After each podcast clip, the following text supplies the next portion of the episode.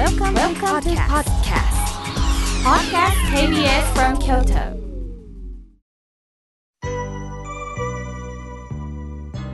さあここからはたくさんのメッセージをいただきましたので順に紹介させていただきます。まずはじめにおはがき。ラジオが一番さん。ありがとうございます。奈良の方よりいただきました。妙慶さんはがきでお便り申し上げます。それにしても妙慶さんのお言葉はぬくもりを感じます。ありがとうございます。目を閉じていろんなことを聞きながら妙慶さんのお話は良い出来事のお話だけではなくって辛いことああ大変だなと思うこともちゃんとお話をしてくださる。だからこそ聞けるんだなと思っておりますこれからもどうか番組を続けていただきたいそう思ってペンを取りましたとのことですああそう言っていただいて本当に嬉しいですありがとうございます。さあ、続いての方です。ラジオネーム、ひろみさん。ありがとうございます。妙慶さん、いつも楽しく番組を聞いております。確か、妙慶さん、えー、お誕生日だと聞いたんですけれども、おめでとうございます。実はうちの娘も同じ日なんですよ、とのことです。ああ、お嬢さん、いい人なんでしょうねって自分の誕生日を特別扱いしておりますね。いやー、ご縁ですね。嬉しいですね。どうか、えー、お嬢さんにもよろしくお伝えください。ありがとうございます。さあ、続いての方です。ラジオネーム、森山の素顔さん。ありがとうございます。妙慶さん、私は入院生活をして、その後は本を読んでいます。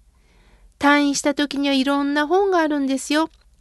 妙慶さんの人生後半広域なハーレ明日元気になーれその他「歎異抄」の本も読んでおりますとのことですそうですかああ嬉しいですねあの人生後半広域な晴れはね講談社さんから書かせていただきました何度も何度も森山の素顔さん読んでくださり本当に嬉しいですありがとうございますさあ、続いての方です。えー、マリコさん、ありがとうございます。急に寒くなりました。えー、昨年に引き続き、今年も大変な年でした。でも毎日精一杯、悔いのないように生きよう。これを教えてくれたのは妙慶さんです。妙慶さんの声にほっとされていますとのことです。ありがとうございます。ああ、そう言っていただいて本当に支えられます。ありがとうございます。さあ、続いての方、メールです。ありがとうございます。今日だけ匿名希望さん、ありがとうございます。妙慶さん、姑のことなんですけども、家を仕切っているのは姑さんです。とにかく命令口調なんです。これしとき、あれしとき、これ買っておいて、これ人に言うたらあかん。一度揉めたことがありましたが、指示してもらった方が楽やろ？何言うてんねん？言うた通りに動いたらええねんという始末で逆らうと声を荒げます。はいはいと言って素直に従った方が波が立たないんですかね？でもストレスがたまります。命令区長のお姑さんの性格は変えることは難しいんでしょうかとのことです。一方的にこれあれってどうしてもこう上から目線でね言われるのは辛いですよね。一体私は何者やと言いたくもなりますよね。ここでなぜ姑さんは命令口調になるのかという姑さんの本質を見ていくと面白いですよ。あなただけには強くならないと自分の存在が保てないのかもしれません。本当は優しい言葉をかけてもらいたいのかもしれない。だけど自分ができない。それを逆に今日だけ匿名希望さんに求めているのかもしれません。私はね、あの、ある方とずっと悩み相談を受けてた時にね、同じ方がおられました。やはり姑さんからずっとずっとね、あの、強い言葉でまたね、いじめられていたそうです。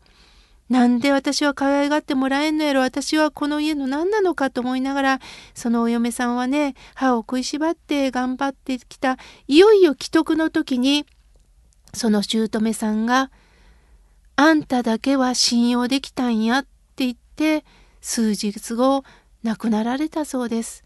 その時一気に今までの怒りがねほぐれたそうです。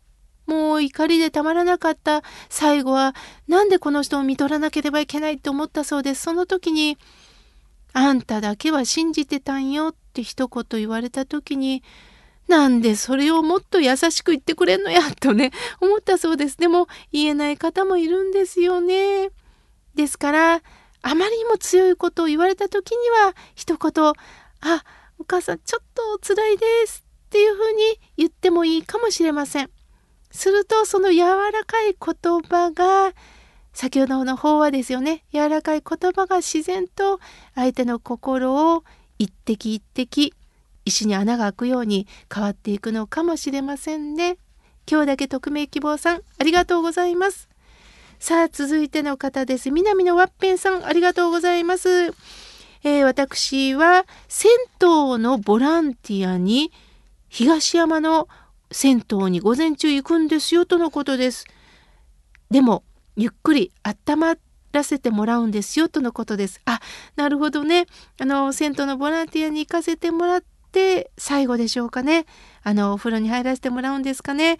いやー働いた後のもうお風呂は爽快でしょうね。本当に南のワッピンさん、あのヘルパーにも行かれたり、デイサービスに行かれたり、お世話本当にありがとうございます。さあ続いての方です。えー、ひねるトジャーさん、ありがとうございます。妙慶さん、はじめまして。昭和16年生まれの男性です。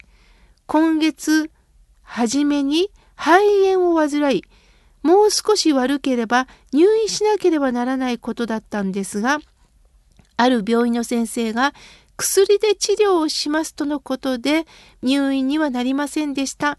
これも妙慶さんのおかげです。ありがとうございましたとのことです。いえいえ、私はもう何もしてないんですけれどもね、あのー、ひどいことにならずによかったですね。お医者さんのご判断だったんでしょうね。でも、不安だったでしょう。ああ、このままどうなるんだろうかってね、ましてや肺炎だったら、まだまだコロナがね、収まっていませんからね、どれほど大変だったでしょう、不安だったでしょう。どうかどうか、くれぐれもこれから寒くなるのでね、あの、気をつけてくださいね。ありがとうございます。さあ、続いての方です。えー、妙慶さん。えー、私は嬉しいことがありました。えー、舞鶴の正吾さん、ありがとうございます。えー、何が嬉しかったんでしょうかね。読んでいきますとね、えー、可愛い孫娘が彼氏を連れてきたんです。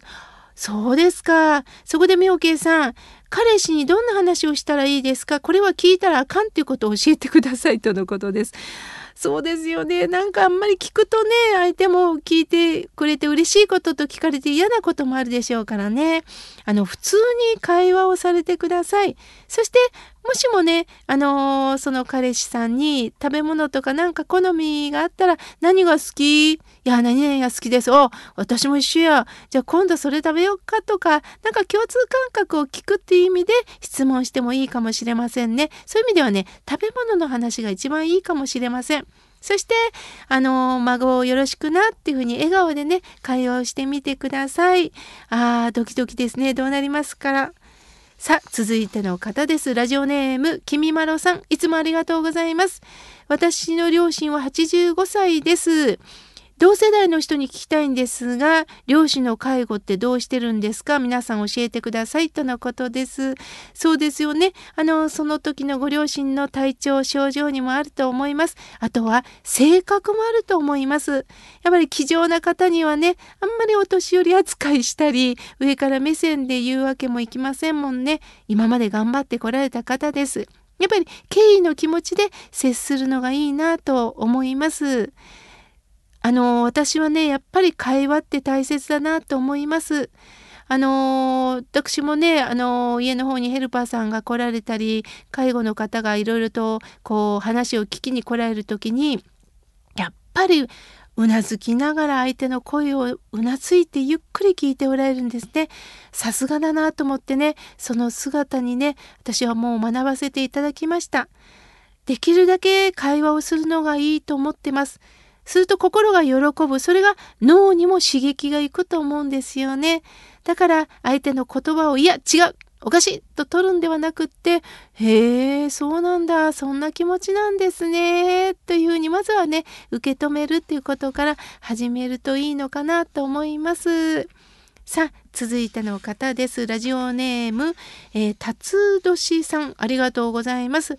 妙慶さん、お誕生日なんですよね。おめでとうございます。